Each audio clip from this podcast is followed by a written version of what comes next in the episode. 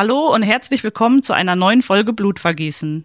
Ich habe heute eine Überraschung für euch, denn ich bin nicht allein, sondern bei mir sind Quendi, Johanna und Sakura vom Podcast Blutzeuge. Ich freue mich sehr, dass ihr hier seid. Hallo. Hallo. Wir freuen uns auch super, dabei zu sein. Wir haben für euch gemeinsam einen Fall erarbeitet. Unsere heutige Reise bringt uns nach England. Schnallt euch an, es geht los. Achtung, Triggerwarnung. Heute geht es um sexuelle Übergriffe, Vergewaltigung, Morde mit detaillierten Beschreibungen und Spekulationen um Verdächtige. Wenn du dich mit einem der Themen unwohl fühlst, skippe bitte diese Folge oder höre sie nur mit einer Vertrauensperson gemeinsam an. Danke. Damals war London eine der Städte mit den meisten Einwohnern. Im East End, dem armen Viertel Whitechapel, wohnten ungefähr zwei Millionen Menschen unter schlimmsten Bedingungen. Oft quetschten sich Familien mit sieben oder acht Personen in kleine Kellerräume ohne Tageslicht, teilweise auch mit hauseigenen Hühnern oder Ziegen. Entsprechend katastrophal waren auch die hygienischen Bedingungen. Fließendes Wasser gab es nur wenig. In öffentlichen Brunnen konnte man sich dies an etwa zehn bis fünfzehn Minuten pro Tag holen. Sonntag war es gar nicht erreichbar. All dies führte zu vielen Krankheiten und leider auch zu einer hohen Kindersterblichkeit.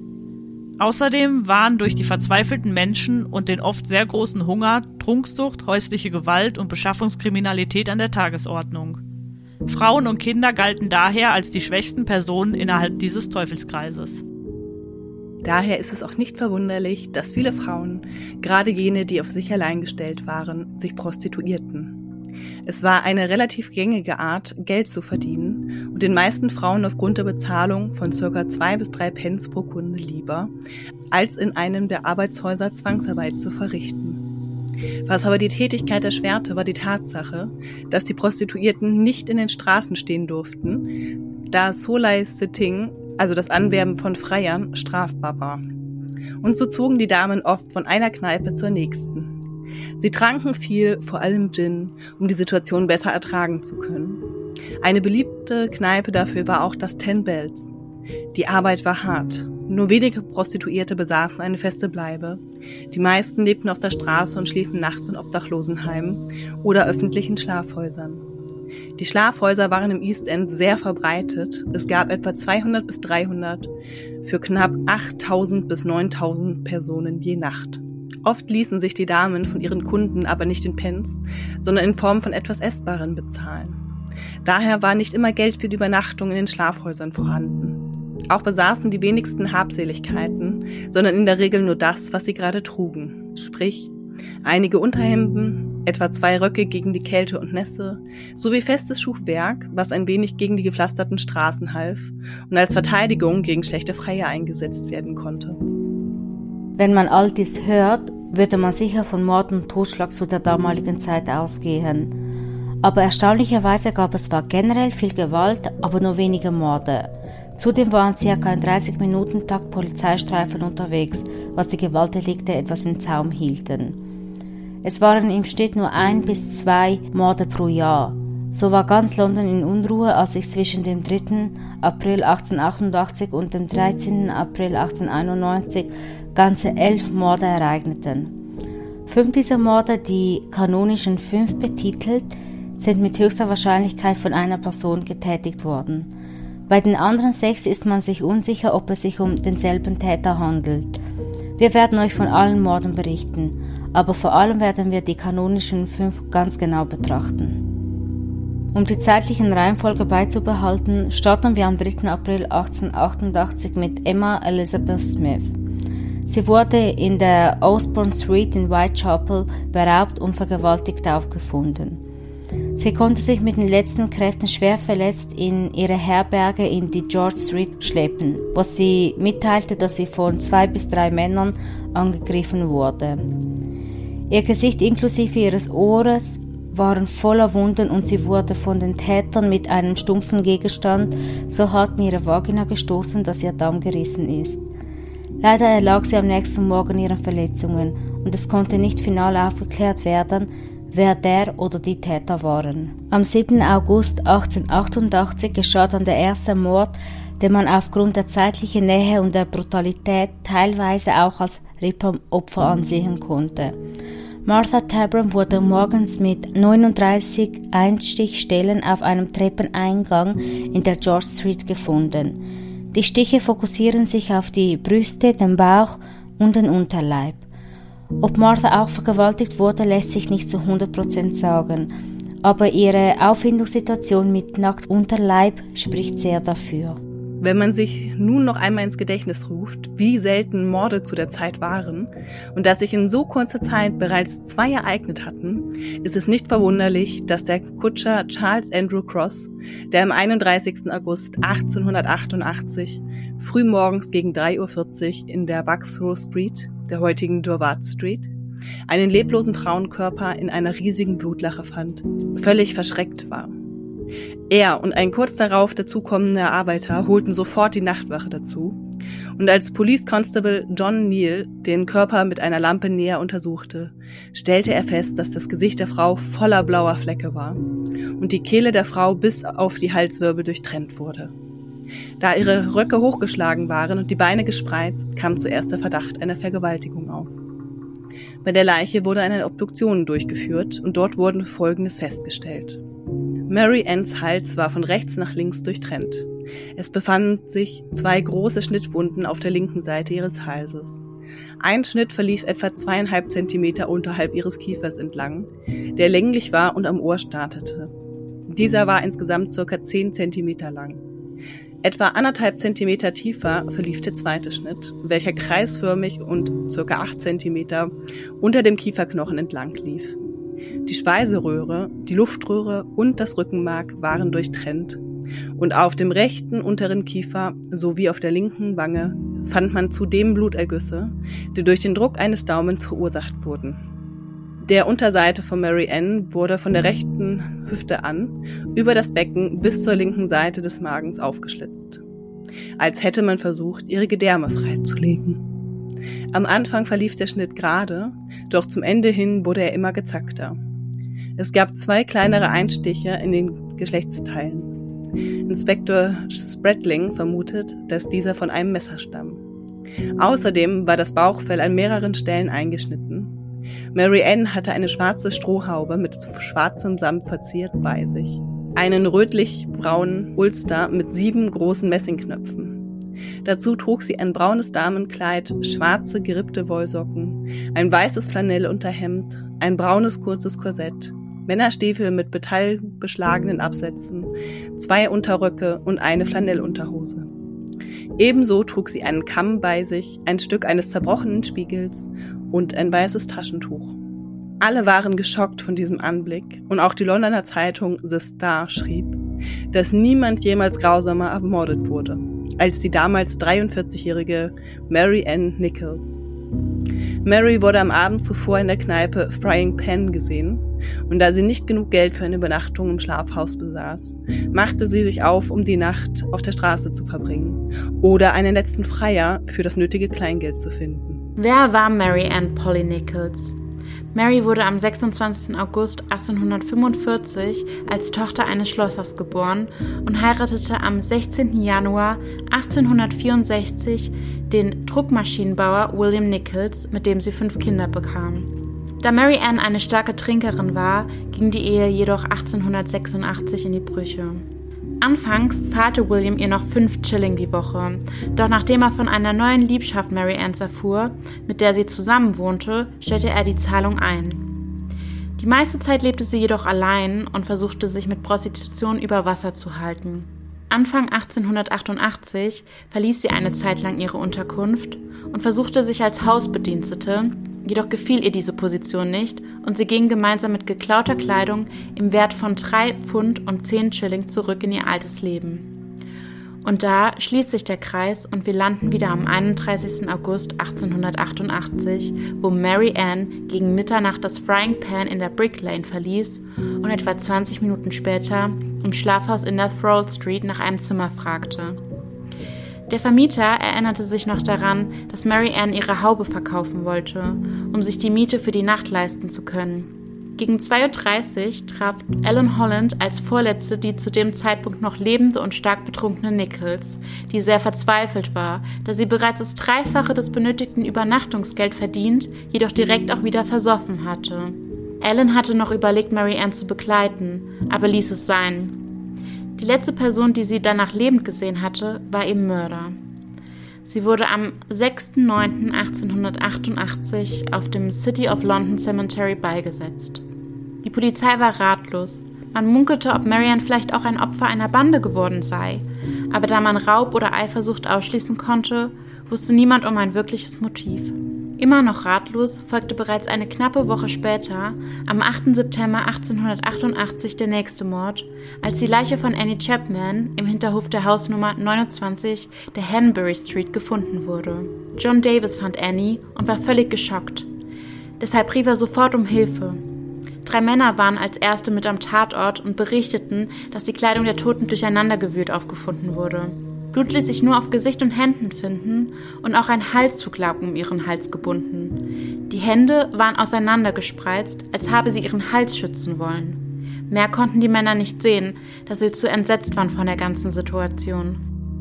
Der Gerichtsmediziner Doktor George Baxter Phillips berichtete bei der gerichtlichen Untersuchung vom Tatort, dass das Gesicht von Annie stark geschwollen war.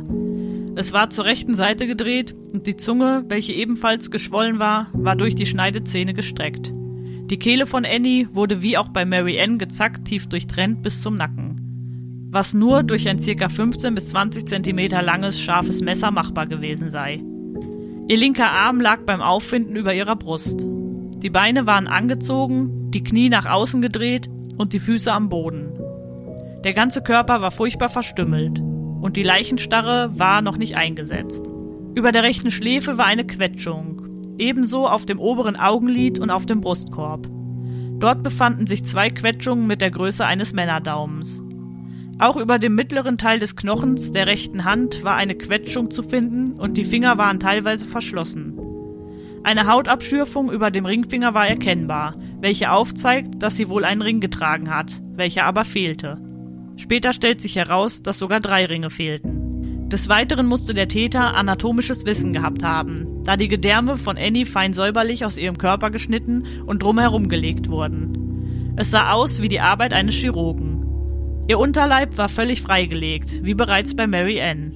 Die Gedärme waren aus dem Körper entnommen und auf Annies Schulter platziert. Der Uterus und seine Anhängsel mit dem oberen Teil der Vagina und zwei Drittel der Blase waren komplett entfernt worden. Sie waren im näheren Umkreis auch nicht auffindbar, was darauf schließen ließ, dass der Täter die Gebärmutter mitgenommen hatte. Der Mastdarm war nicht beschädigt und die Vagina wurde tief genug geteilt, sodass eine Verletzung des Uterushalses vermieden wurde. Der Täter war in der Lage, die Organe des Beckens mit nur einem Schwung des Messers sauber zu entfernen. Annie trug bei ihrer Ermordung einen knielangen schwarzen Mantel, ein schwarzes Mieder und ein weiteres Mieder, einen schwarzen Rock, zwei Unterröcke, rot-weiß gestreifte Wollsocken, ein weißes Halstuch mit breitem roten Rand, geschnürte Stiefel und sie hatte eine große leere Tasche dabei, welche sie unter dem Rock getragen hat. Das Halstuch soll sie bereits vor der Tat getragen haben. Es war dreimal gefaltet und an der Vorderseite des Halses geknotet. Außerdem hatte sie ebenso einen kleinen Kamm dabei. Am Tatort selbst war Blut auf dem Lattenzaun im Hinterhof an der Stelle, wo der Kopf lag, etwa sechsunddreißig Zentimeter über Bodenhöhe. Genau an der Stelle befand sich auch die Blutlache vom durchtrennten Hals. Der Kehlenschnitt war von der linken Seite des Nackens beginnend ausgeführt. Es gab dort zwei saubere und offensichtlich erkennbare Einschnitte auf der linken Seite der Wirbelsäule.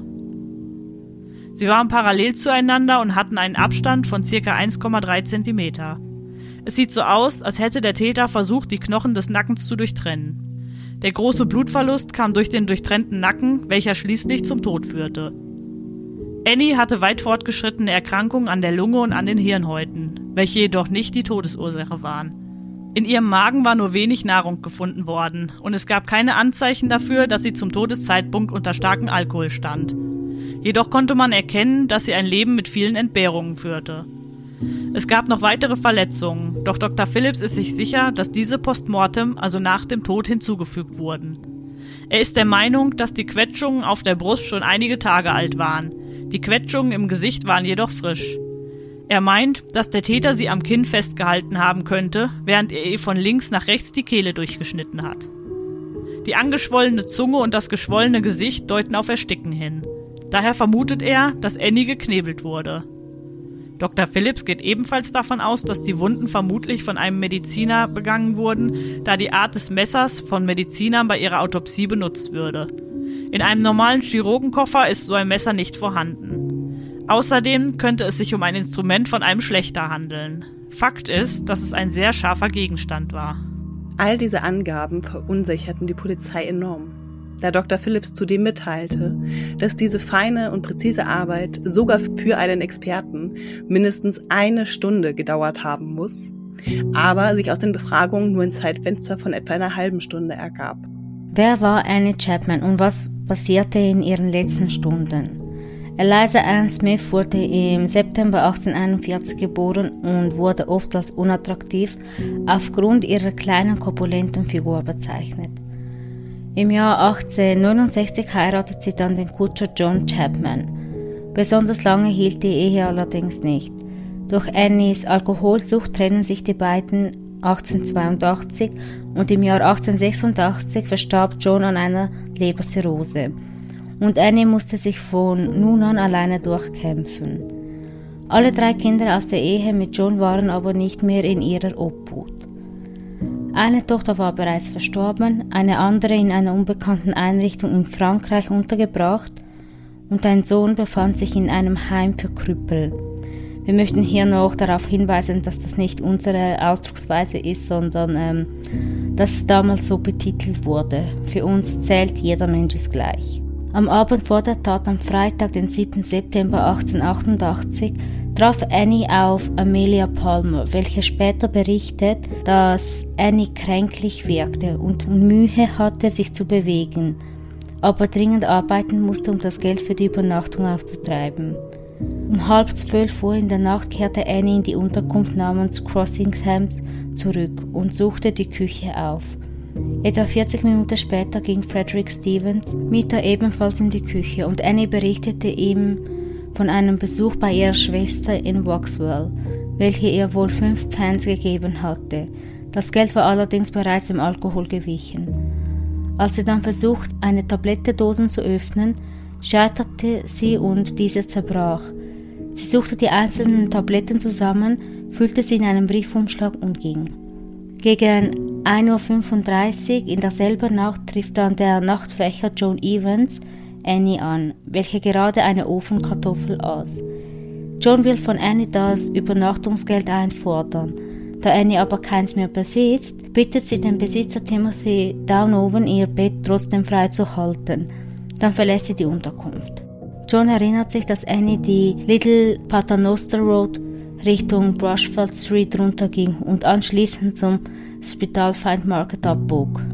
Circa vier Stunden später hörte Elizabeth Lang die Stimmen von Annie, welche sich mit einem Mann unterhielt. Was genau der Mann gefragt hat, konnte sie nicht hören, aber Annie antwortete mit Ja und zeitgleich schlug die Uhr an der Black Eagle Brauerei, weswegen sich Elizabeth mit dem Zeitpunkt sehr sicher war. Annie selbst konnte sie gut erkennen, den Mann aber nicht, da dieser mit dem Gesicht zu Annie gestanden habe. Kurz darauf hörte der Zimmermann Albert Cardodge ein lautes Nein einer Frau, anschließend ein Geräusch, als ob etwas gegen einen Zaun fiel.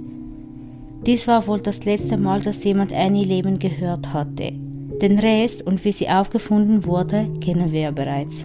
Und genau hier steigen wir auch in die Briefe ein, die zwischen achtzehnhundertachtundachtzig und achtzehnhundertneunundachtzig bei diversen Zeitungsredaktionen, Privathaushalten, bekannten Persönlichkeiten sowie Scotland Yard eingingen.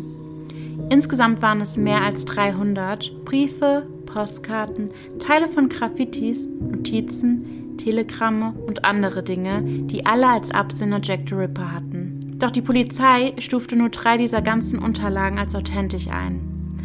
Wirklich nachgewiesen konnte dies allerdings nie, egal wie hoch die Anstrengungen waren, um den Mörder zu schnappen.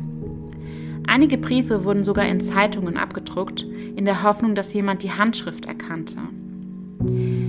Der erste der als authentisch angesehenen Briefe war zwei Seiten lang und wurde am fünfundzwanzigsten September achtzehnhundertachtundachtzig, also drei Wochen nach Annies Mord, verfasst und datiert.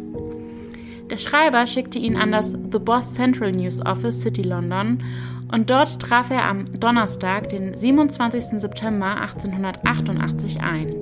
Man geht davon aus, dass der Verfasser den Brief erst am siebenundzwanzigsten September versandt hatte, wie man aus dem Poststempel auf der Briefmarke mit der Nummer London E C drei S P siebenundzwanzig achtzig P entnahm, um möglicherweise noch Berichte über den Mord abzuwarten, um diese dann in den Brief mit einzubauen.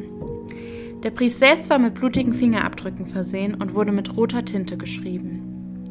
Zunächst ging die Redaktion davon aus, dass es sich um einen Wichtigtuer handle, und so leiteten sie den Brief am neunundzwanzigsten September achtzehnhundertachtundachtzig an Scotland Yard weiter. Ob diese diesen direkt ernst nahmen oder vorerst beiseite legten, ist nicht gesichert nachvollziehbar. Einzig sicher ist jedoch, dass dort das erste Mal der Name Jack the Ripper auftauchte. Zudem wurden in diesem Brief einige amerikanische Ausdrücke wie Quit, Fix Me und Boss verwendet, welche möglicherweise Anspielungen auf die Presseberichte zur Anhörung von Annies Mord am sechsundzwanzigsten September waren, in denen es auch um einen Amerikaner ging, der angeblich menschliche Organe kaufen wollte, um diese nach Übersee zu schicken. Was für eine Echtheit dieses Briefes sprechen könnte, ist die Tatsache, dass auch davon geschrieben wurde, dass der Verfasser die Ohren einer Dame abschneiden möchte und an die Polizei schicken wollte. Und dieses Detail solltet ihr alle im Hinterkopf behalten. Damit ihr auch alle wisst, was in diesem Brief stand, hier einmal der übersetzte Inhalt des Lieber Boss-Briefes. Lieber Boss, fünfundzwanzigsten September achtzehnhundertachtundachtzig. Ich höre immer wieder, die Polizei hätte mich geschnappt, aber sie wird mich jetzt nicht erwischen. Ich habe gelacht, wenn sie so schlau aussehen und darüber reden, sie wären auf der richtigen Spur. Dieser Witz über die Lederschürze hat mich richtig in den Wahnsinn getrieben. Ich bin hinter Huren her und werde nicht aufhören, sie aufzuschlitzen, bis ich geschnappt werde. Der letzte Job war großartige Arbeit. Ich habe der Dame keine Zeit zum Kreichen gelassen. Wie können Sie mich da schnappen? Ich liebe meine Arbeit und ich will wieder weitermachen. Sie werden bald von mir und meinen komischen Spielchen hören. Ich habe etwas von dem roten Zeug vom letzten Job in einer Ingwerbierflasche aufbewahrt, um damit zu schreiben. Aber es wurde dick wie Kleister und ich kann es nicht mehr benutzen. Rote Tinte tut's auch, hoffe ich. Beim nächsten Mal schneide ich die Ohren der Dame ab und schicke sie den Polizisten. Nur so zum Spaß. Das würden Sie doch auch tun, oder? Halten Sie diesen Brief zurück, bis ich noch ein bisschen mehr gearbeitet habe. Dann geben Sie ihn sofort heraus. Mein Messer ist so schön und scharf. Ich möchte gleich wieder an die Arbeit gehen, wenn sich die Gelegenheit für mich bietet. Viel Glück, Ihr ergebener Jack the Ripper. Macht Ihnen doch nichts aus, mir diesen Künstlernamen zu geben. P S. Habe es leider nicht geschafft, den Brief zu verschicken, bevor ich die rote Tinte vor meinen Händen hatte. Verfluche es. Kein Glück bisher. Sie sagen, ich bin jetzt Arzt. Haha. Nachdem die Wochen nach dem Mord an Annie, abgesehen von dem Lieber Boss-Brief, wieder etwas ruhiger wurden, fand am Sonntag, den dreißigsten September achtzehnhundertachtundachtzig, also nur wenige Tage nach dem Brief, der Schmuckhändler Louis Dimschutz eine Leiche am Weg der Berner Street, heute Henrik Street, liegen. Zunächst vermutete er, dass es sich um eine betrunkene Person handle, da die Leiche nicht sichtlich verstümmelt wurde und noch teils warm war. Doktor Phillips, der ja bereits Annie untersucht hatte, fand an der Leiche ebenfalls ein Halstuch vor, welches durchschnitten wurde, und ihr Hals an sich war ebenfalls komplett eingeschnitten. Alles war erneut sehr professionell und sauber durchgeführt. Ansonsten wies sie allerdings kaum Verletzungen auf. Es handelte sich bei dem Opfer um Elizabeth Stride. Ihr Körper lag beim Auffinden mit dem Gesicht in Richtung Wand gedreht. Der Kopf selbst zeigte in Richtung eines Hofes und die Füße Richtung Straße. Ihr linker Arm war ausgestreckt und in ihrer Hand hielt sie ein Päckchen mit einigen Minzbonbons. Ihr rechter Arm ruhte auf ihrem Bauch und der Handrücken sowie ihr Handgelenk waren voll mit geronnenem Blut. Elisabeths Beine waren angezogen und obwohl ihr Gesicht und der Körper an sich beim Auffinden eher kalt waren, wurden ihre Beine als recht warm beschrieben. Bei der Obduktion stellte man fest, dass der Hals von Elisabeth ebenfalls tief und sauber eingeschnitten war. Der Schnitt selbst war etwa fünfzehn Zentimeter lang und er begann circa sechs Zentimeter in einer geraden Linie unter dem Kieferknochen. Die Nervenscheide wurde geteilt und die Arterien und die anderen Gefäße in dieser wurden durchtrennt. Der Schnitt durch die Gefäße auf der rechten Seite war mehr oberflächlich. Er endete fünf Zentimeter unter der rechten Ecke des Kiefers. Die tieferen Gefäße auf der Seite waren unverletzt. Unter ihrem rechten Arm war eine Hautabschürfung mit einem Durchmesser von ca. vier Zentimeter. Ansonsten gab es keine weiteren frischen Verletzungen am Hals. Auf ihrer linken Gesichtshälfte war Dreck eingetrocknet. Im Gegensatz zu Annie Chapman war Elisabeth gut genährt. Sie hatte blaue Flecken auf der Vorderseite des linken Kinns. Die Knochen von ihrem rechten Bein hatten Missbildungen. Sie waren nicht gerade, sondern nach vorne geneigt. Da ihr, bis auf den Kehlenschnitt, keine weiteren Verletzungen zugefügt wurden, wurde später vermutet, dass sie kein Jack the Ripper-Opfer sein könnte. Die Tat muss sehr schnell gegangen sein. Es besteht aber auch die Vermutung, dass der Täter bei dieser Tat gestört wurde und somit keine Zeit mehr für weitere Verletzungen hatte. Aber all das sind nur Mutmaßungen. Elizabeth Erickson kam am siebenundzwanzigsten November achtzehnhundertdreiundvierzig auf einer Farm in Schweden zur Welt, als eines von vier Kindern von Gustav Erickson, einem Farmer, und seiner Frau Beata Karlsdotter. Mit sechzehn Jahren fand sie eine Anstellung als Hausmädchen in Göteborg und wurde fünf Jahre später als Prostituierte plötzlich aktenkundig. Wie es genau dazu kam, lässt sich nicht mehr genau sagen, aber vermutlich haben der Tod ihrer Eltern und eine Totgeburt dazu geführt, dass sie achtzehnhundertsechsundsechzig das Land verließ und nach England reiste. Drei Jahre später heiratete sie den Zimmermann John Street. Ähnlich wie bei Annie hielt auch diese Ehe aufgrund von Trunkenheit nur kurz und John starb achtzehnhundertvierundachtzig an Herzversagen. Die Leiterin des Gasthauses, in dem Elisabeth wohnte, beschrieb Longliz, das war ihr Spitzname, als ruhige Frau, die nachts lange ausblieb und für viele putzte. Eine andere Bekannte sagte, dass Elisabeth eine gutherzige, anständige und ordentliche Frau war. Ihren Lebensunterhalt verdiente sie als Näherin und Gelegenheitsprostituierte. Zudem half ihr ihr Liebhaber Michael Kidney oft finanziell aus. Am Samstag, den neunundzwanzigsten September achtzehnhundertachtundachtzig, sahen Charles Preston und Catherine Lane, wie Elisabeth gegen neunzehn oder zwanzig Uhr das Gasthaus verließ. Catherine gab Elisabeth ein Stück grünen Samt, auf dem sie aufpassen sollte, und sie bat Charles, ihr seine Kleiderbürste auszuleihen, doch er hatte diese verlegt. Der Nachtwächter des Gasthauses traf Elisabeth ebenfalls gut gelaunt an.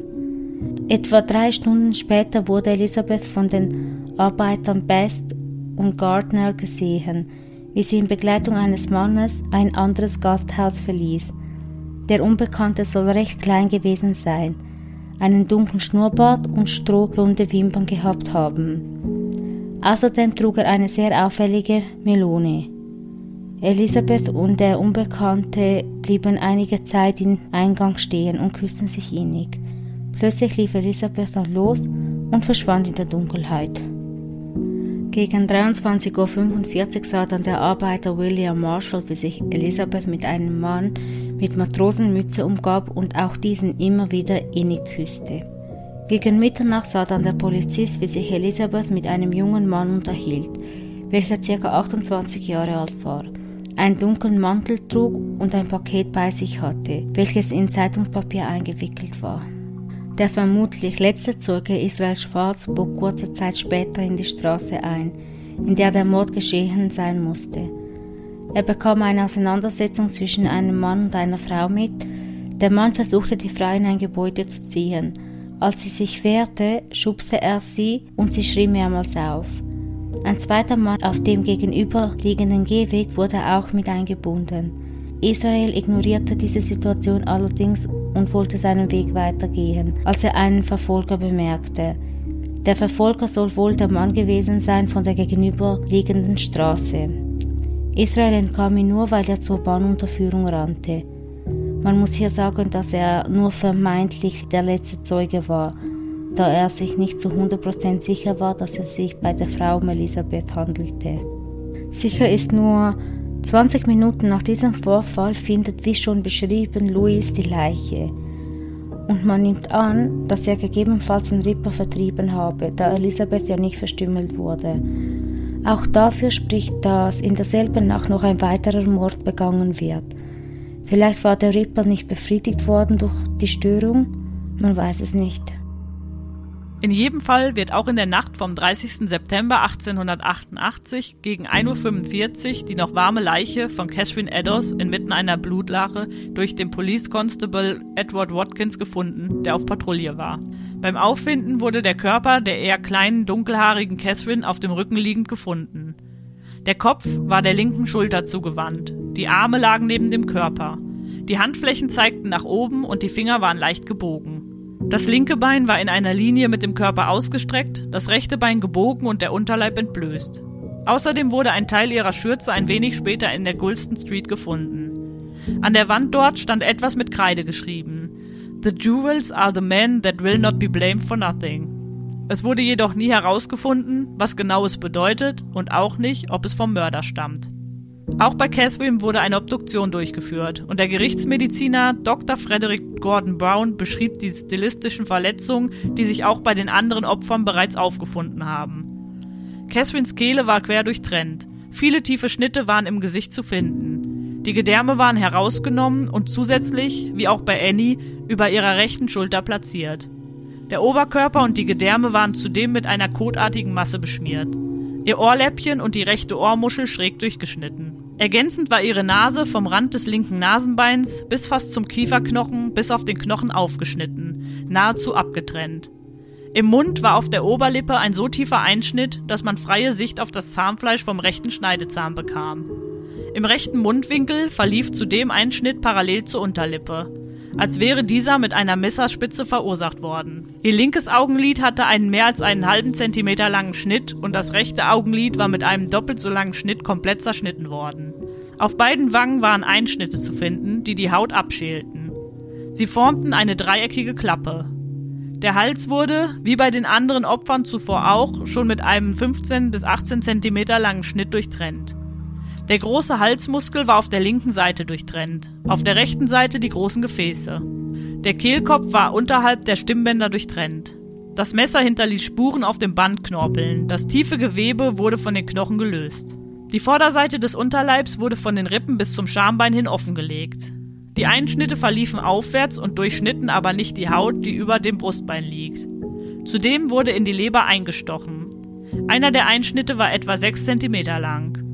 Darunter wurde der Leberlappen schräg durchgeschnitten und auf der linken Hautseite sah man zwei gezackte Schnitte. Die Gallenblase war eingeschnitten und das Bauchfell auf der linken Seite wurde ebenfalls durchtrennt. Die Nieren wurden vorsichtig herausgenommen und entfernt.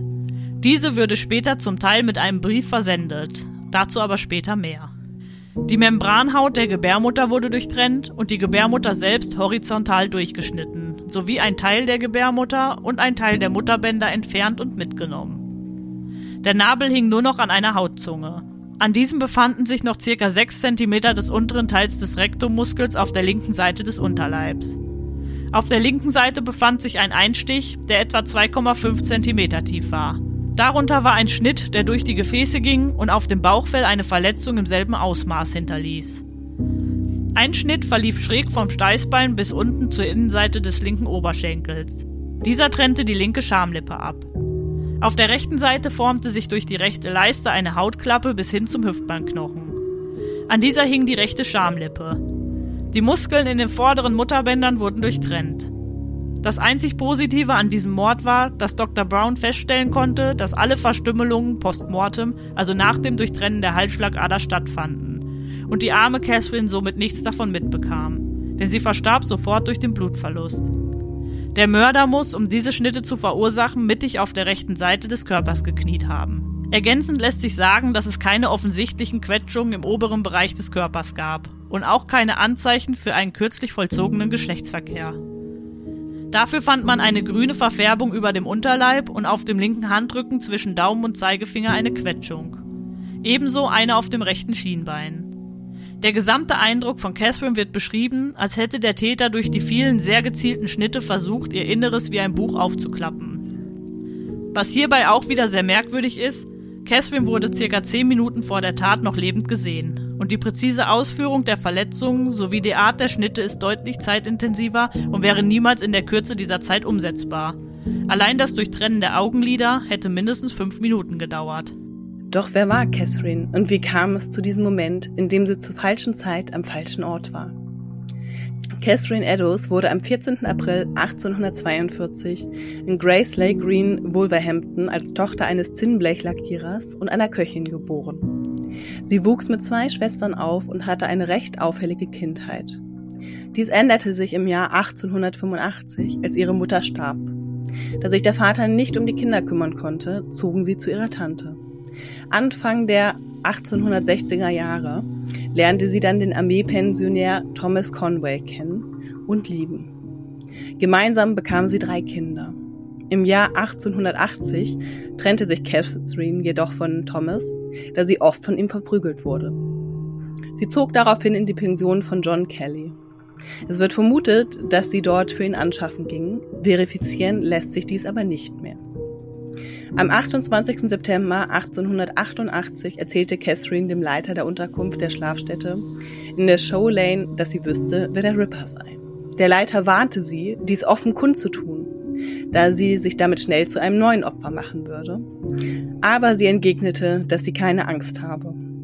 Als sie dann am Tag vor ihrer Ermordung ein Löschfahrzeug imitierte und somit viele Leute auf sich aufmerksam machte, wurde sie vom Polizisten Louis Robinson gegen acht Uhr dreißig morgens volltrunken aufgegriffen und in Gewahrsam gebracht.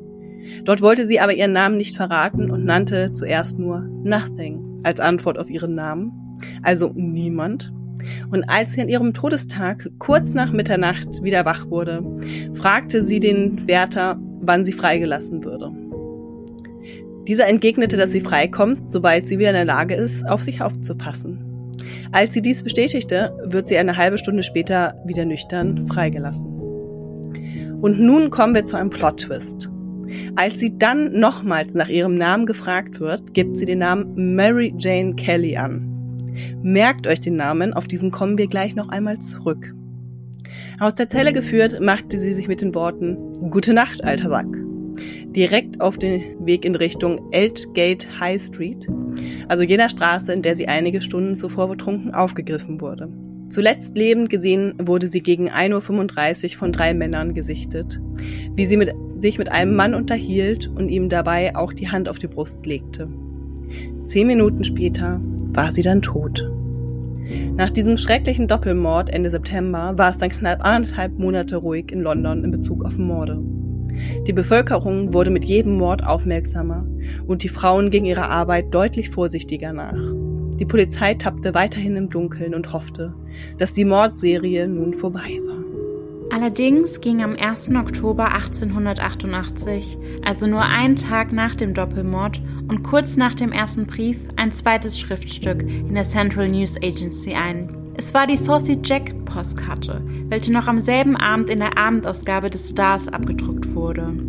Auch hier verriet der Poststempel, dass die Karte aus dem East End verschickt wurde und auch diese war mit roter Tinte geschrieben und war auf beiden Seiten mit blutverschmierten Fingerabdrücken versehen. Die Handschrift war nicht identisch zum Lieber-Boss-Brief, aber nahm auf diesen Bezug und dies stand auf der Postkarte. Ich habe keine Witze gemacht, lieber alter Boss, als ich Ihnen den Hinweis gab. Sie werden morgen von Saucy Jackies Arbeit hören.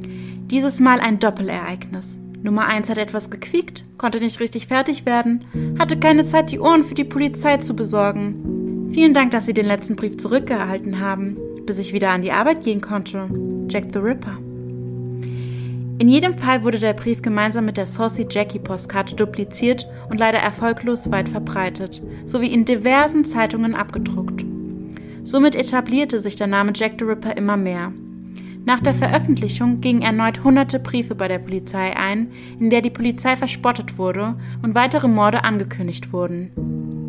Am sechzehnten zehnten achtzehnhundertachtundachtzig erreichte George Lusk, dem Vorsitzenden der Whitechapel Bürgerwehr, eine kleine Schachtel. Er öffnete diese und fand darin eine Niere. Außerdem lag ein Brief mit dabei, unterschrieben von Jack the Ripper.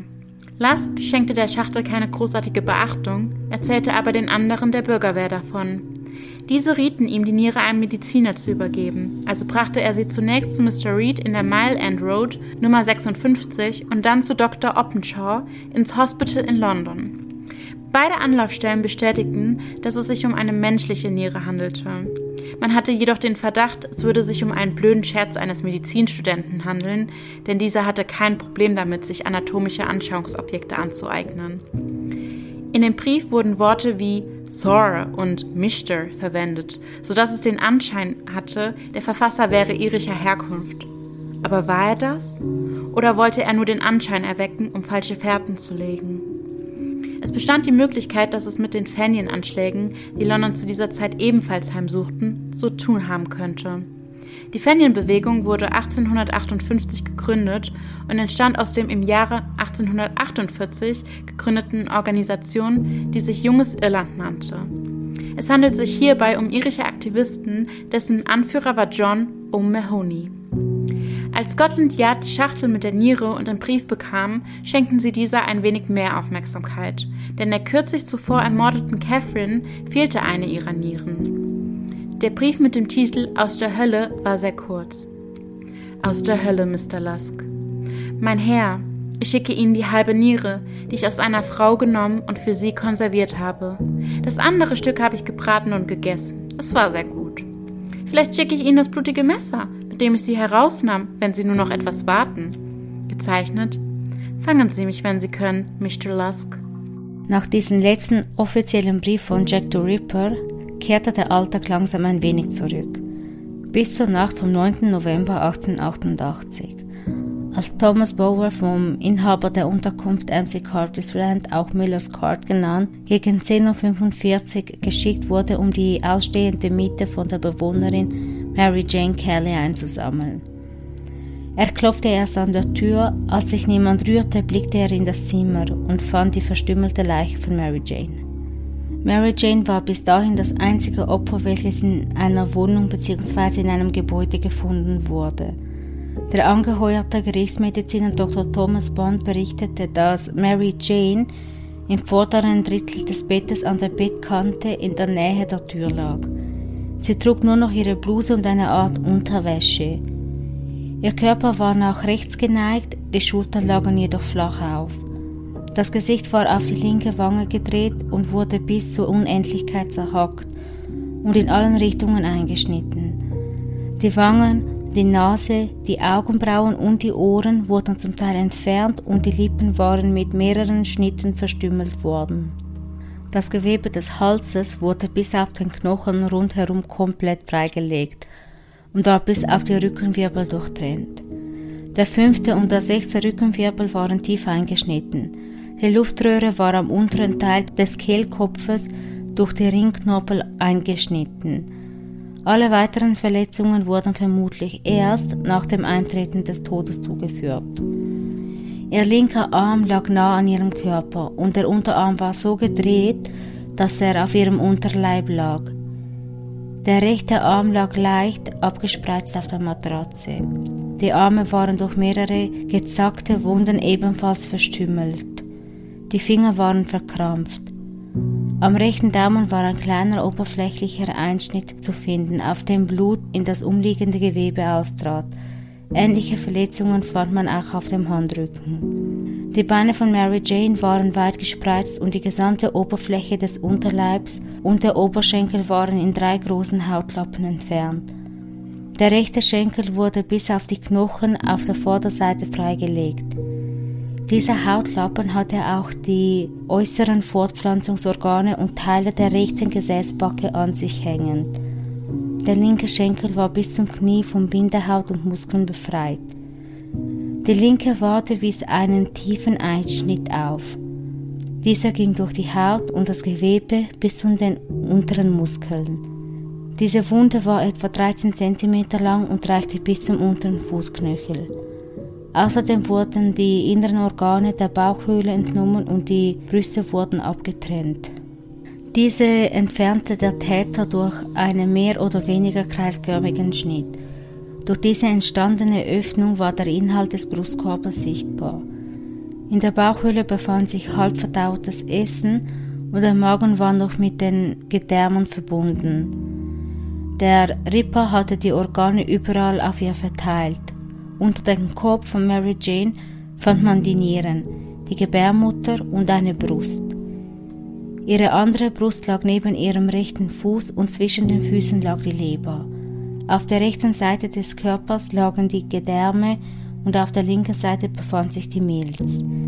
Die Hautlappen, die, wie bereits erwähnt, vom Unterleib und den Oberschenkel entfernt wurde, lagen auf dem Tisch.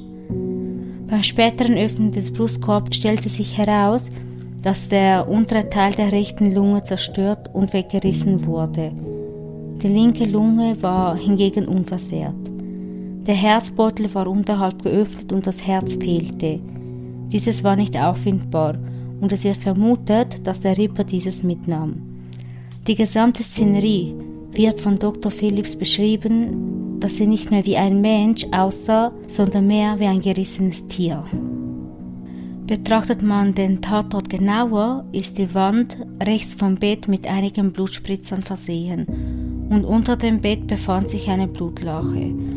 Aufgrund der großen Menge des Blutes ist sich Doktor Phillips sicher, dass die Leiche im Anschluss an die tödlichen Verletzungen von der Seite des näher am hölzernen Kopfteil liegenden Bettgestells zur Ecke näher an das Kopfteil bewegt wurde. Diese Blutlachen entstanden durch das Durchtrennen der Halsschlagader, welche auch die Todesursache war. Mary Jane lag auf der rechten Seite des Bettes, als ihr die Verletzungen hinzugefügt wurden. Es ist nicht sicher, ob es sich wirklich um einen Ripper-Mord handelt, da dieser noch grausamer ist, als die anderen zuvor waren.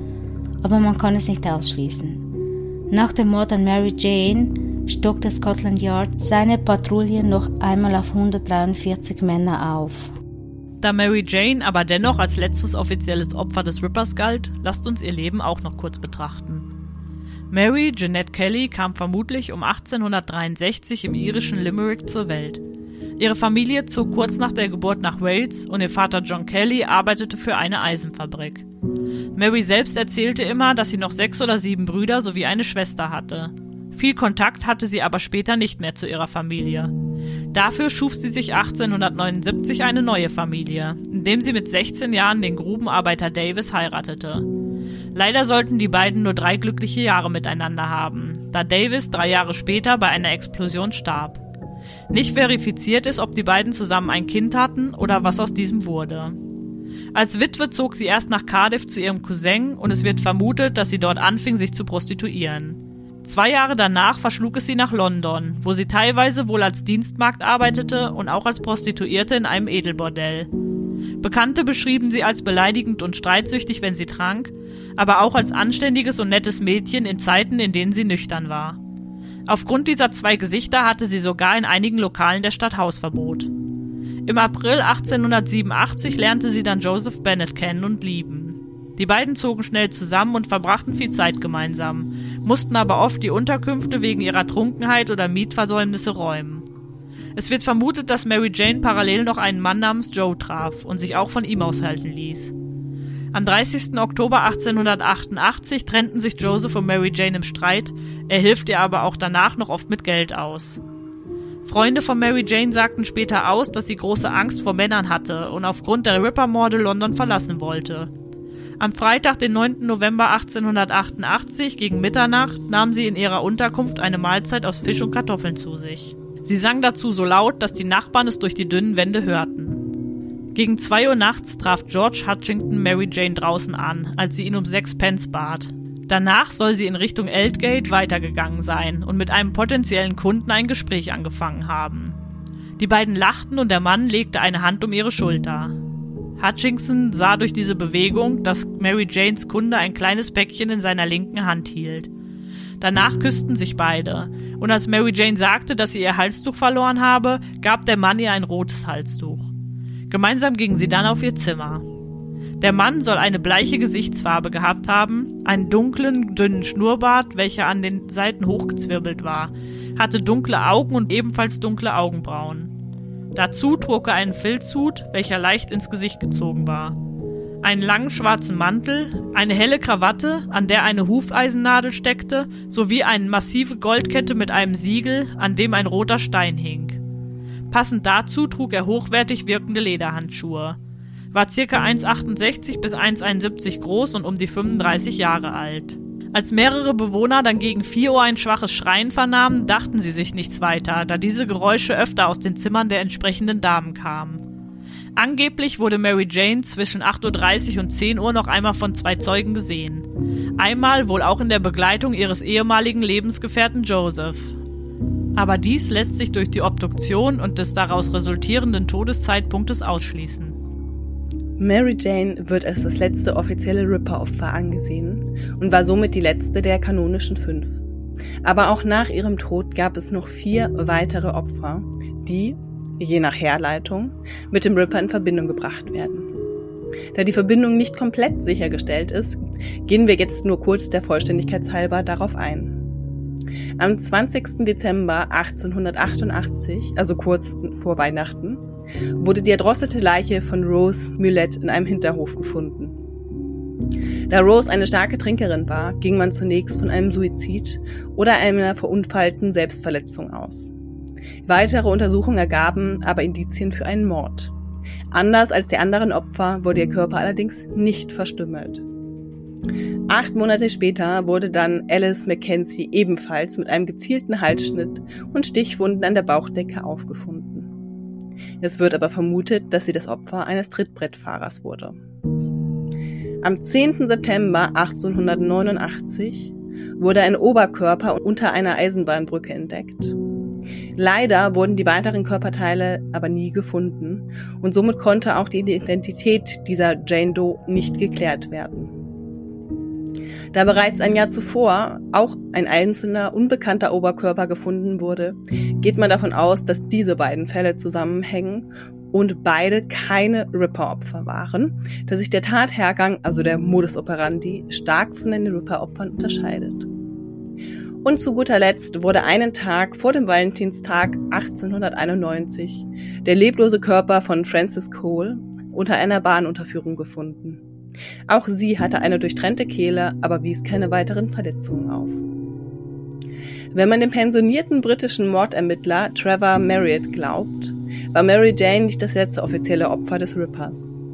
Er ist sich sicher, dass der Ripper nach diesem Mord in die U S A auswanderte und dort weitermordete. Er beruft sich hierbei auf einen wichtigen Hinweis, da am ersten September achtzehnhundertvierundneunzig in New York City die fünfundsechzigjährige Vermieterin Johanna Hoffmann auf Ripperweise ermordet wird. Sie wies zahlreiche Stiche im Unterleib und eine durchschnittene Kehle auf. Da dieser aber von Julianas Sohn beobachtet wird und kurz darauf von einer aufgebrachten Menschenmenge gestellt wurde, konnte er von der Polizei verhaftet werden. Es ist der deutsche Seemann Karl Ferdinand Feigenbaum, welcher dann am siebenundzwanzigsten April achtzehnhundertsechsundneunzig auf dem elektrischen Stuhl im Sicherheitsgefängnis Sing Sing hingerichtet wird. Auch sein Anwalt William Sanford Lawton ist sich sicher, dass Karl der Ripper ist. Dies wird durch Recherchen erhärtet, in denen der Name von Karl verschiedene andere sein könnten, von Anton Zahn zu Karl Strohband und so weiter. Seine wechselnden angegebenen Berufe konnten ebenfalls Verdachtspotenzial mit sich bringen. Zu guter Letzt soll sich Karl vor seiner Hinrichtung seinem Anwalt anvertraut haben und sagte, er leide unter einem inneren krankhaften Zwang, jede Frau, die ihm in die Hände falle, ermorden und verstümmeln zu wollen. Ein weiteres Indiz könnte auch sein, dass zu jedem der Morde ein deutsches Schiff vor Anker an den Docks lag. Auch Scotland Yard hatte zu der Zeit die Vermutung, dass der Ripper ein Seemann sein könnte. Karls zweiter Anwalt, Hugh Owen Pentecost, äußerte allerdings ein großes Veto zu dieser Geschichte, da ihm nichts Verdächtiges in Ripper-Richtung bei seinem Mandanten auffiel. Wie dem auch sei. Nachdem wir nun intensiv die Morde und die Opfer betrachtet haben, lasst uns gemeinsam schauen, welche weiteren möglichen Verdächtigen sich im Laufe der letzten hundertfünfunddreißig Jahren herauskristallisiert haben. Gebt uns gerne dazu ein Feedback via E-Mail, Insta oder bei Spotify, welchen ihr für am wahrscheinlichsten haltet. Aus den Akten aus der damaligen Zeit ergibt sich, dass die Polizei fast zweitausend Personen in der Umgebung befragte und knapp achtzig Stück sogar verhaftete. Leider sind viele der Akten von früher verschwunden oder zerstört, daher sind nur vier Personen bekannt, die im engeren Visier standen. Vorab sei gesagt, dass alle Verdächtigen Stück für Stück durch unterschiedliche Untersuchungen und Nachforschungen ans Tageslicht gebracht wurden und niemand zu hundert Prozent sicher ist. So wurde zum Beispiel im Jahr neunzehnhundertsiebzig Joseph Barnett das erste Mal von Ripple-Logan Bruce Paley ins Rennen gebracht. Dieser hat vor der Veröffentlichung des Namens fünfzehn Jahre an seiner Theorie geforscht. Joseph Barnett wurde achtzehnhundertachtundfünfzig in der Nähe von Whitechapel geboren und war das vierte von fünf Kindern. Kurz nach dem Tod seines Vaters, als er sechs Jahre alt war, verließ die Mutter die Familie und er wurde von seinen Geschwistern aufgezogen. Joseph litt unter Ekolalie, einer Sprachentwicklungsstörung, und er arbeitete wie seines Vaters zuvor als Fischträger im Billingsgate Market. Er lernte Mary Kelly, das letzte Ripper-Opfer, am achten April achtzehnhundertsiebenundachtzig kennen und von dort an wohnten sie zusammen. Die ersten Morde begannen kurz nachdem er im Juli achtzehnhundertachtundachtzig seine Arbeit verlor, weil er wegen Diebstahls entlassen wurde. Und wenn dies nicht genug Leid war, trennten sich die beiden nach einem Streit am dreißigsten Oktober achtzehnhundertachtundachtzig, bei dem eine Fensterscheibe zerbrach und ein Loch in der Nähe des Türgriffes hinterließ. Dennoch besuchte er Mary und brachte ihr Geld vorbei. Am Abend von ihrem Tod war er auch bei ihr und wurde anschließend vier Stunden von der Polizei verhört und seine Kleidung auch auf Blutspuren untersucht. Da nichts weiter auf ihn hinwies, wurde er entlassen und lebte bis zu seinem Tod neunzehnhundertsechsundzwanzig, ohne jemals wieder aufzufallen. Was konnte für Joseph sprechen? Zum einen kannte er sich vor Ort gut aus. Die Polizei verfolgte die Spur des Rippers in der Nacht des Doppelmordes bis zu der Straße seiner Wohnung. Außerdem kannte er viele Prostituierte durch Mary und konnte somit gegebenenfalls auch die Opfer gekannt haben und als Vertrauensperson gehandelt haben. Ebenso, dass Mary sein letztes Opfer war, könnte darauf schließen, da er danach vielleicht sein Hauptziel erledigt hatte und die Opfer davor symbolisch für sie standen, da er eine Abneigung gegen diese hatte und sie für den Untergang und Verfall seiner Mary verantwortlich machte. Als Fischträger kannte er sich zudem sehr gut mit den Messern aus und war sehr geschickt. Auch sein Äußeres glich den wenigen Beschreibungen, die es vom Ripper gab, und er war oft arbeitsbedingt zu den Tatzeiten unterwegs. Des Weiteren hatte er die Schule besucht und war somit als einer der wenigen im armen Viertel in der Lage, Briefe zu schreiben.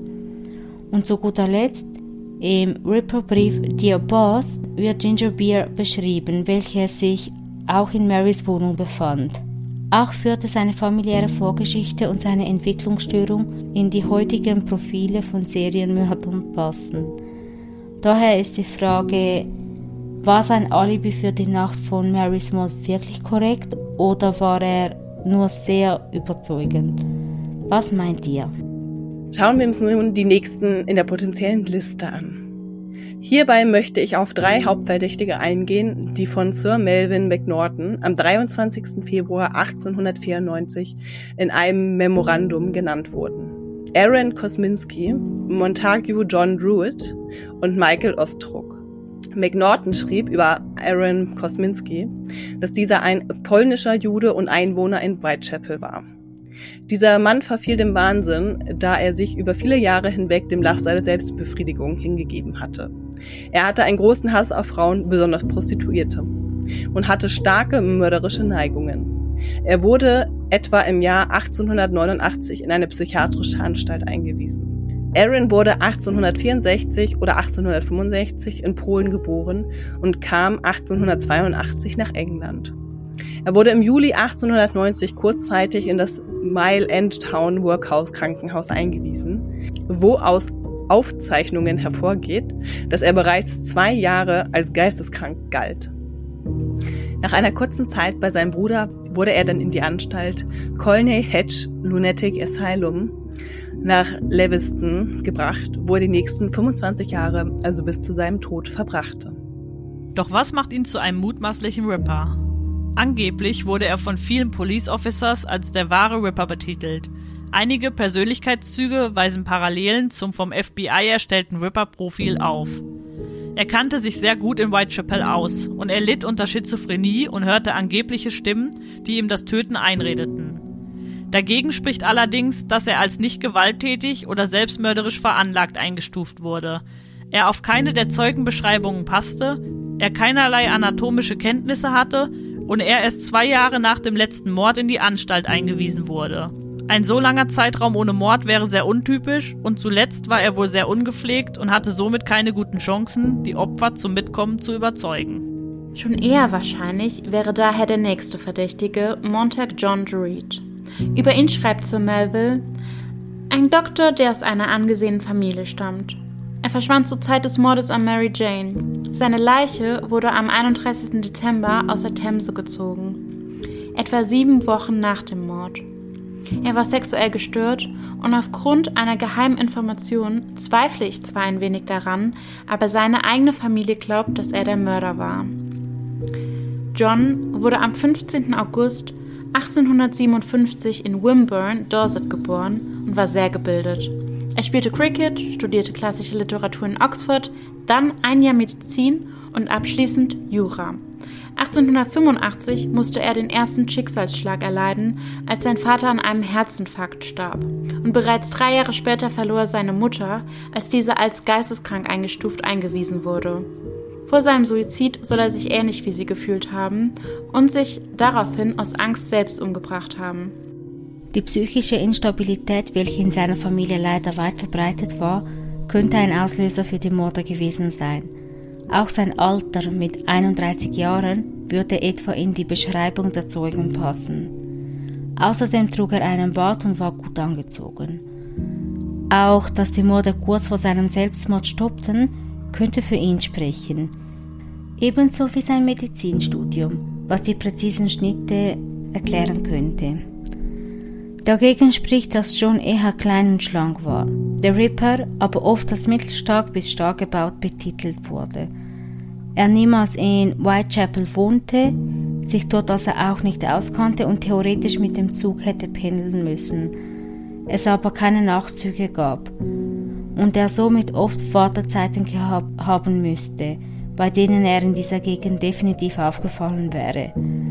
Auch hat er nach einigen der Morde am nächsten Tag frühmorgens Cricket gespielt und es wird gemunkelt, dass er homosexuell gewesen sei und falls dies stimmt, ist es selten, dass sexuell orientierte Serienkiller das andere Geschlecht töten.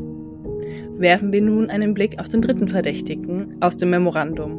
Michael Ostrock, ein verrückter russischer Arzt und ein Sträfling. Ohne Frage ein mörderischer Wahnsinniger. Man sagte ihm nach, dass er Frauen gegenüber gewohnheitsmäßig grausam war und dass er lange Zeit chirurgische Messer und andere Instrumente bei sich trug. Seine Vorgeschichten waren von allerschlimmster Sorte und sein Aufenthalt zur Zeit der Whitechapel-Morde konnte nie hinreichend geklärt werden. Er ist noch am Leben, dies schrieb Sir Melvin über ihn. Michael wurde im Jahr achtzehnhundertdreiunddreißig geboren und hatte viele Decknamen, wie Max Keife Goslar oder Count Sobieski, unter denen er einige Diebstähle und Straftaten beging und sogar im Gefängnis saß.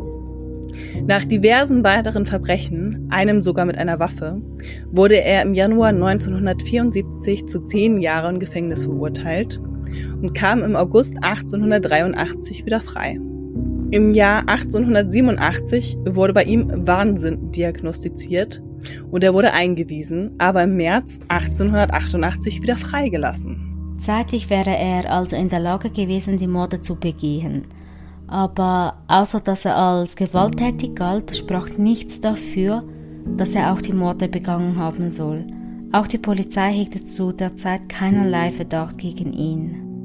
Nachdem wir nun alle drei Verdächtigen von Sir Melville McNaughton betrachtet haben und alle aus unserer Sicht nicht wirklich überzeugend waren, werfen wir nun einen Blick auf William Henry Bury, welcher erstmals achtzehnhundertneunundachtzig in der New York Times mit den Morden in Verbindung gebracht wurde, nachdem er seine Frau in der gemeinsamen Wohnung im schottischen Dundee ermordet hatte und die Verletzungen Parallelen zu den Ripper-Morden aufwiesen. William wurde am fünfundzwanzigsten Mai achtzehnhundertneunundfünfzig in Stourbridge, Worcestershire, geboren und wurde bereits im ersten Lebensjahr ein Vollwaise. Als seine Schwester durch starke epileptische Anfälle starb, seine Mutter in eine Nervenheilanstalt eingeliefert wurde und sein Vater bei einem Pferdekutschenunfall verstarb. So kam er in die Obhut von Verwandten und zog achtzehnhundertsiebenundachtzig mit achtundzwanzig Jahren ins Londoner East End, wo er als Verkäufer von Sägespänen arbeitete und oft im Bordell seines Arbeitgebers anzutreffen war. Dort lernte er auch seine spätere Frau Ellen Elliott kennen, die dort als Bardame und Prostituierte arbeitete. Bereits einen Monat nach ihrem Kennenlernen heirateten sie am zweiten April achtzehnhundertachtundachtzig und zogen gemeinsam in den Londoner Stadtteil Bow, wo sie gemeinsam mit Elizabeth Haynes lebten. Glücklich verlief diese Ehe allerdings nicht, da William oft ausschweifend mit dem Geld von Ellen umging und sehr aggressiv war. Bereits fünf Tage nach der Hochzeit hörte Elizabeth Schreie von Ellen, und als sie nachschauen ging, fand sie William mit einem Messer über ihr, da er versuchte, ihr die Kehle durchzuschneiden. William ließ sich von Ellen aushalten, war oft betrunken, immer aggressiver und führte weiterhin Besuche in Bordell mit Ellens Geld fort. Bei einem dieser Aufenthalte steckte er sich mit Syphilis an und infizierte kurz darauf auch Ellen. Nachdem er dann seinen Arbeitgeber bestahl, seinen Job verlor und eigenständig nicht in der Lage war, weiterhin zu verkaufen, zogen sie dann gemeinsam im Januar achtzehnhundertneunundachtzig nach Schottland um. Bereits am zehnten Februar achtzehnhundertneunundachtzig erschien William dann auf einer Polizeistation und berichtete, dass er fünf Tage zuvor seine Frau erdrosselt in der Wohnung aufgefunden habe. Auf die Frage, warum er so lange damit gewartet habe, entgegnete er, dass er Angst habe, man könne ihn für den Ripper halten.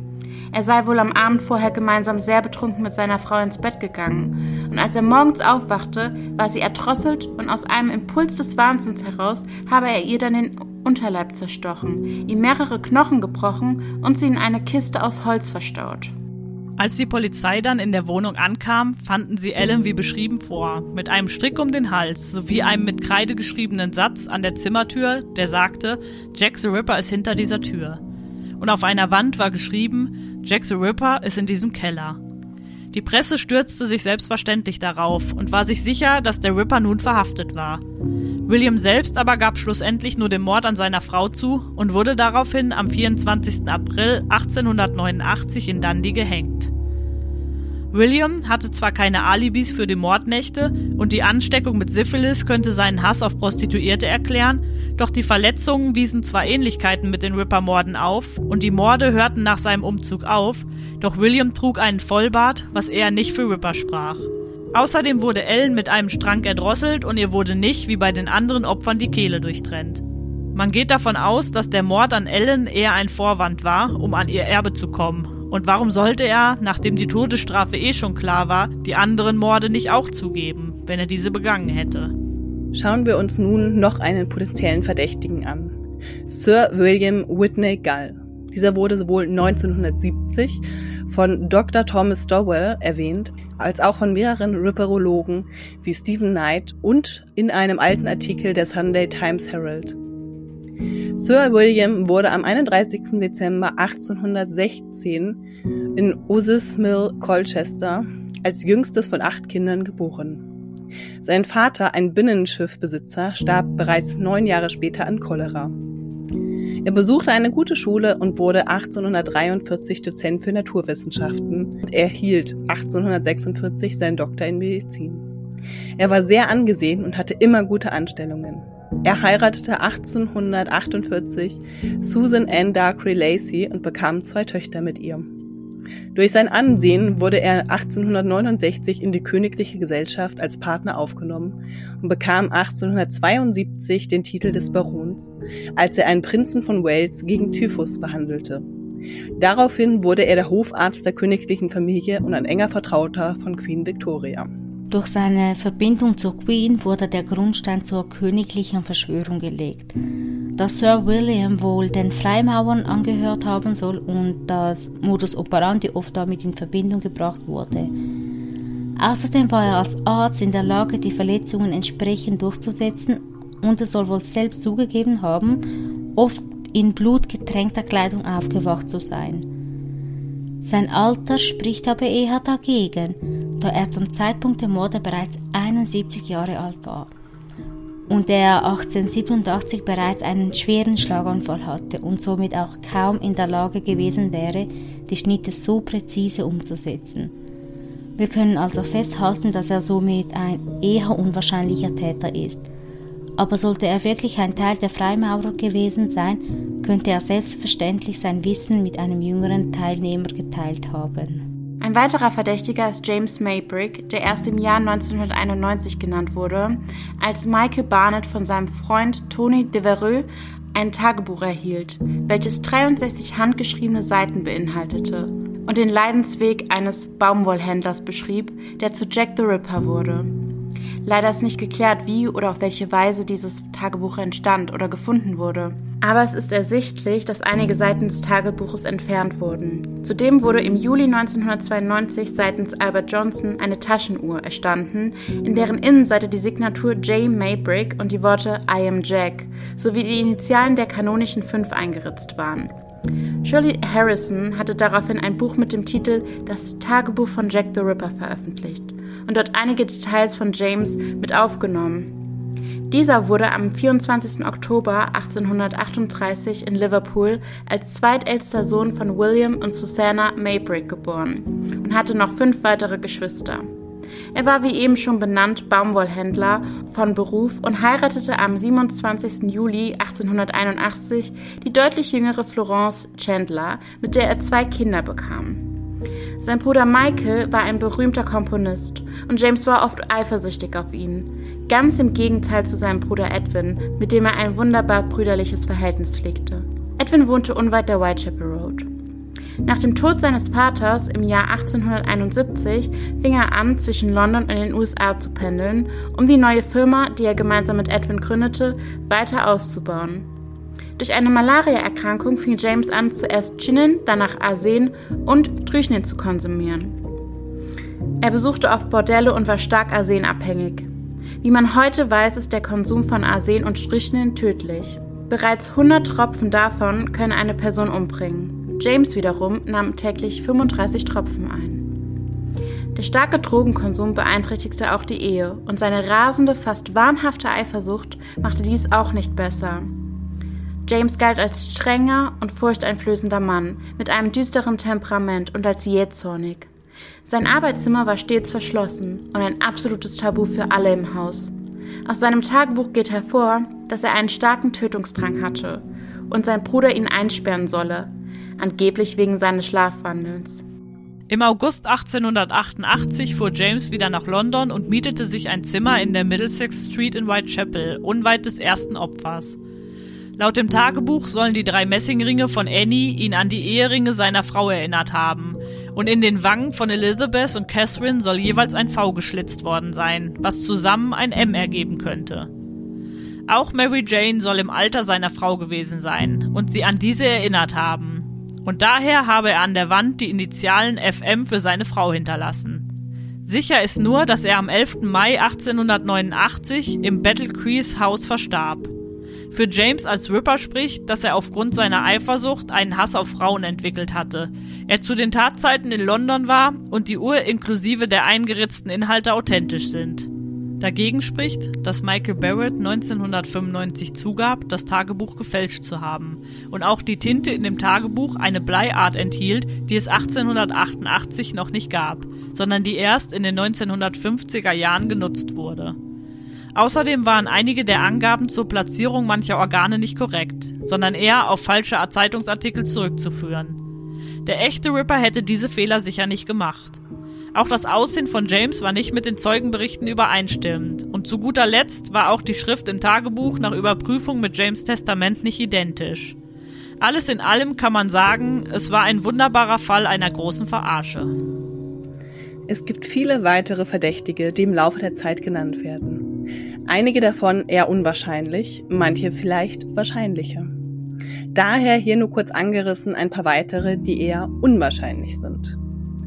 Der Pole Severin Antoniewicz Klosowski, ein verurteilter Giftmörder, dem man aufgrund der Morde an sich auch andere Herangehensweisen zutraute. Ein Inspektor soll bei der Verhaftung gesagt haben, zu guter Letzt hast du Jack the Ripper geschnappt. Er hatte eine Ausbildung als Chirurg vollendet und arbeitete später in London als Haarschneider und wohnte in der Nähe des Fundortes von Martha Tabram. Insgesamt vergiftete er drei seiner Frauen mit Antimon von achtzehnhundertsiebenundneunzig bis neunzehnhundertzwei und er lebte kurzzeitig in den U S A, als dort ein möglicher Rippermord begangen wurde. Auch einige Zeugenbeschreibungen könnten auf ihn zutreffen. Allerdings ist es sehr unwahrscheinlich, dass ein Mörder seinen Modus operandi so komplett verändert, zumal seine tatsächlichen Opfer ihm auch immer ein persönliches Motiv entgegenbrachten und es keine Lustmorde waren, wie ja die Ripper-Morde vermutlich betitelt sind. Ebenfalls unwahrscheinlich ist der Deutsche Karl Ludwig, der um achtzehnhundertachtundvierzig in Deutschland geboren wurde. Er kam als Charles Ludwig Wetzel um achtzehnhundertsiebenundachtzig, achtzehnhundertachtundachtzig als Friseur nach London, hatte einen grauen Bart und Schnauze, aber hatte einen steifen Gang und wurde am achtzehnten September achtzehnhundertachtundachtzig gegen drei Uhr nachts angetrunken verhaftet, als er einen jungen Erwachsenen mit einem langen Messer bedrohte. Auf dem Revier konnte ein Rasiermesser, ein normales Messer und eine Haarschneideschere bei ihm gefunden werden. Pro Ripper soll die Tatsache sein, dass er den Zeugenaussagen ähnlich sah. Als aufbrausend galt und am Morgen des Mordes von Annie Chapman beobachtet wurde, wie er sich Blut von den Händen wusch. Dagegen spricht aber, dass er sich zum Tatzeitpunkt des Doppelmordes in Haft befand.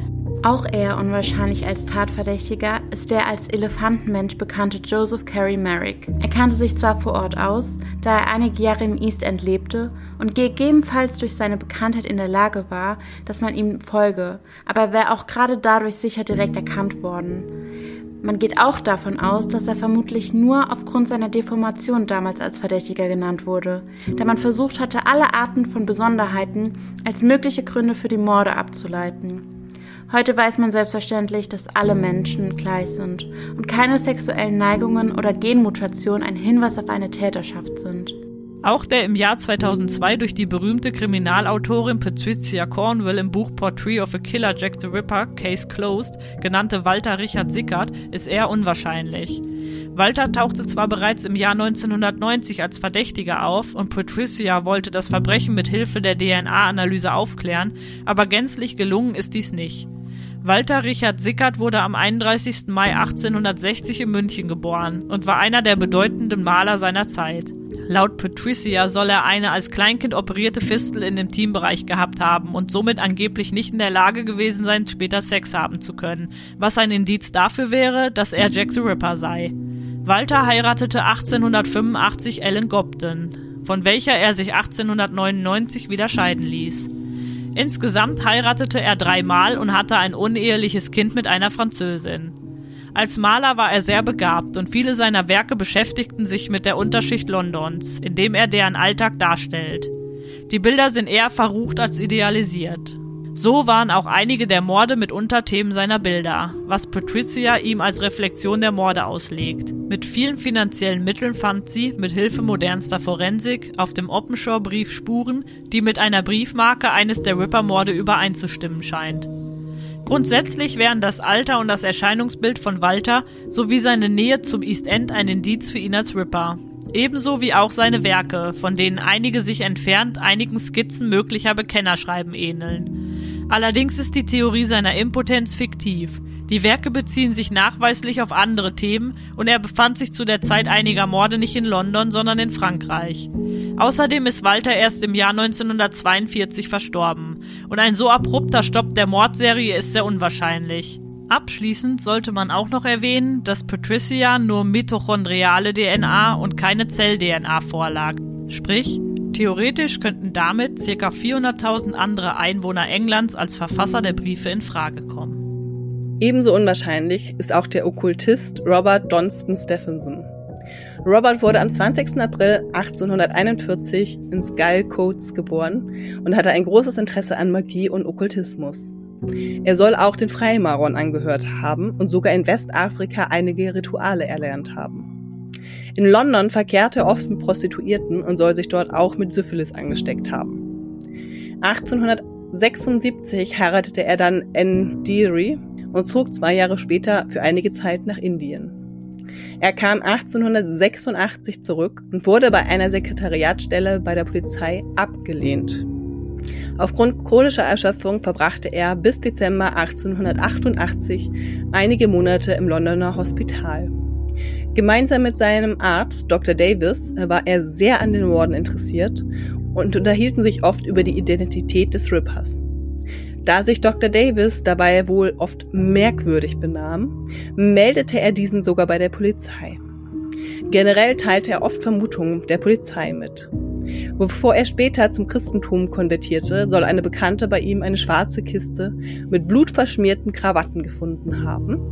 Und er soll ihr, ohne von ihrer Entdeckung gewusst zu haben, mitgeteilt haben, dass der Ripper die geklauten Organe unter Krawatten versteckt habe.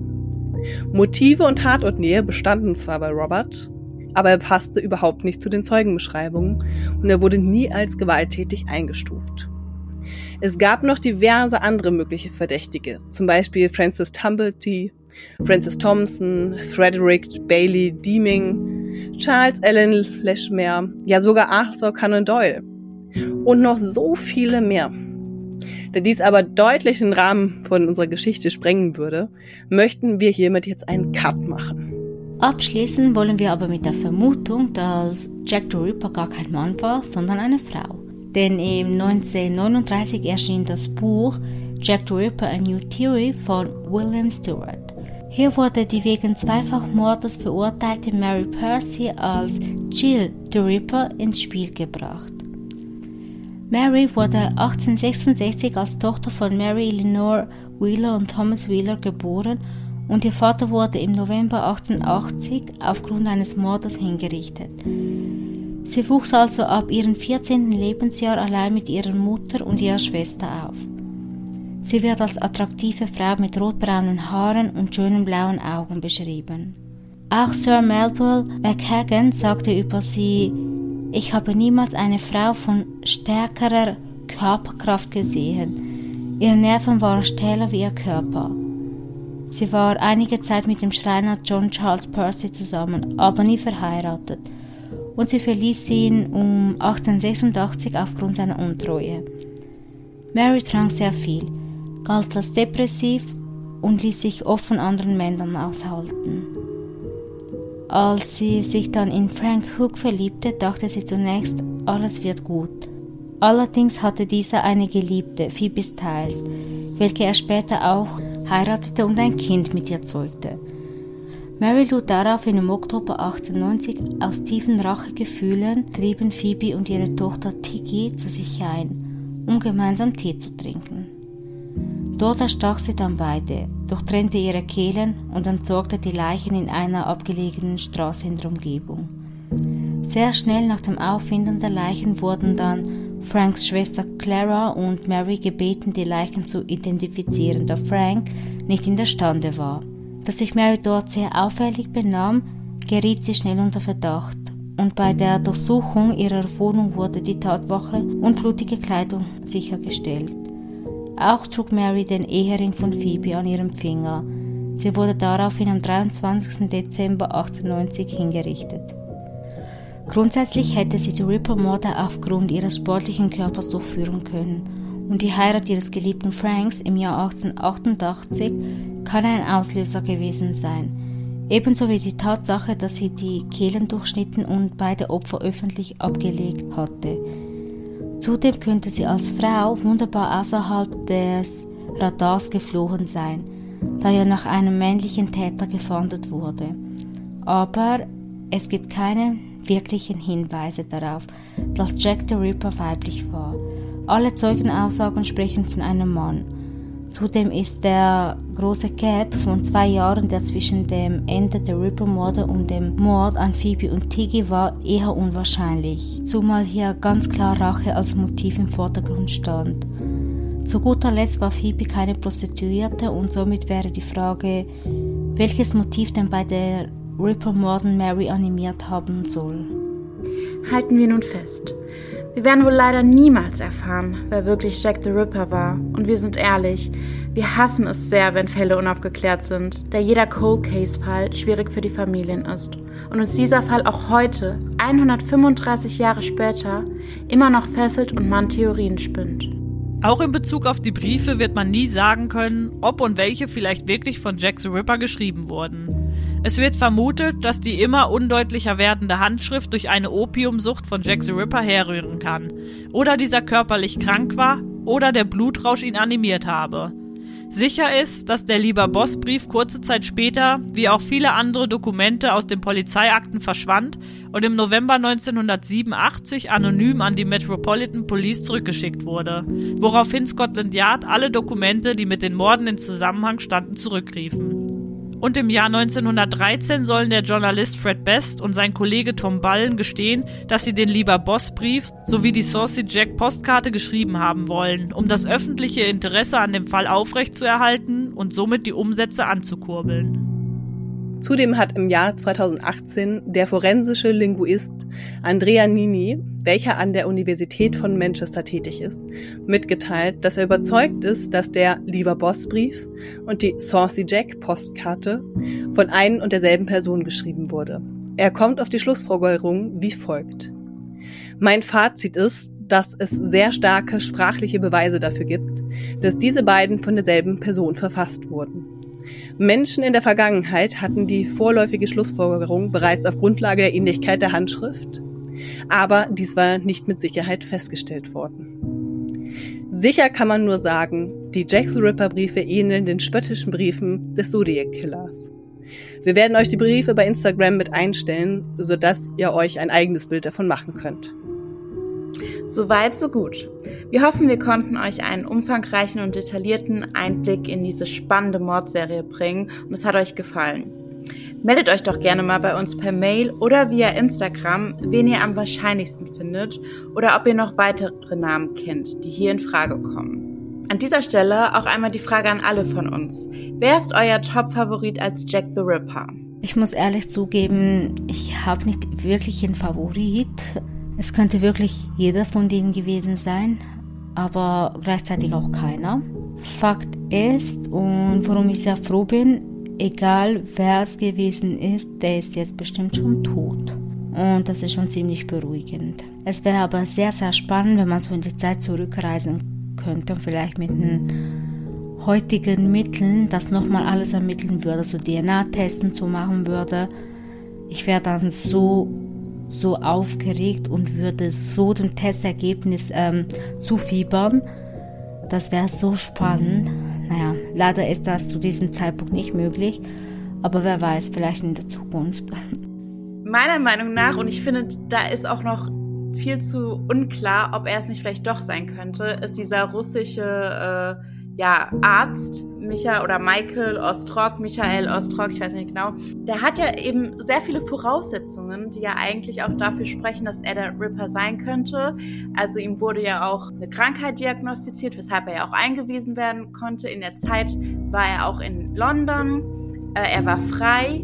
Ähm, er hat eben dadurch, dass er auch Arzt war oder beziehungsweise Chirurg war, hatte er ja die Möglichkeit und hat auch eben dieses Vorwissen, weshalb ich mir sehr gut vorstellen könnte, dass er halt Jack the Ripper ist.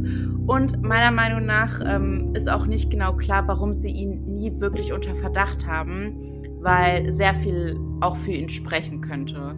Also mehr als, also für ihn spricht weniger dagegen als bei den anderen, sagen wir es mal so.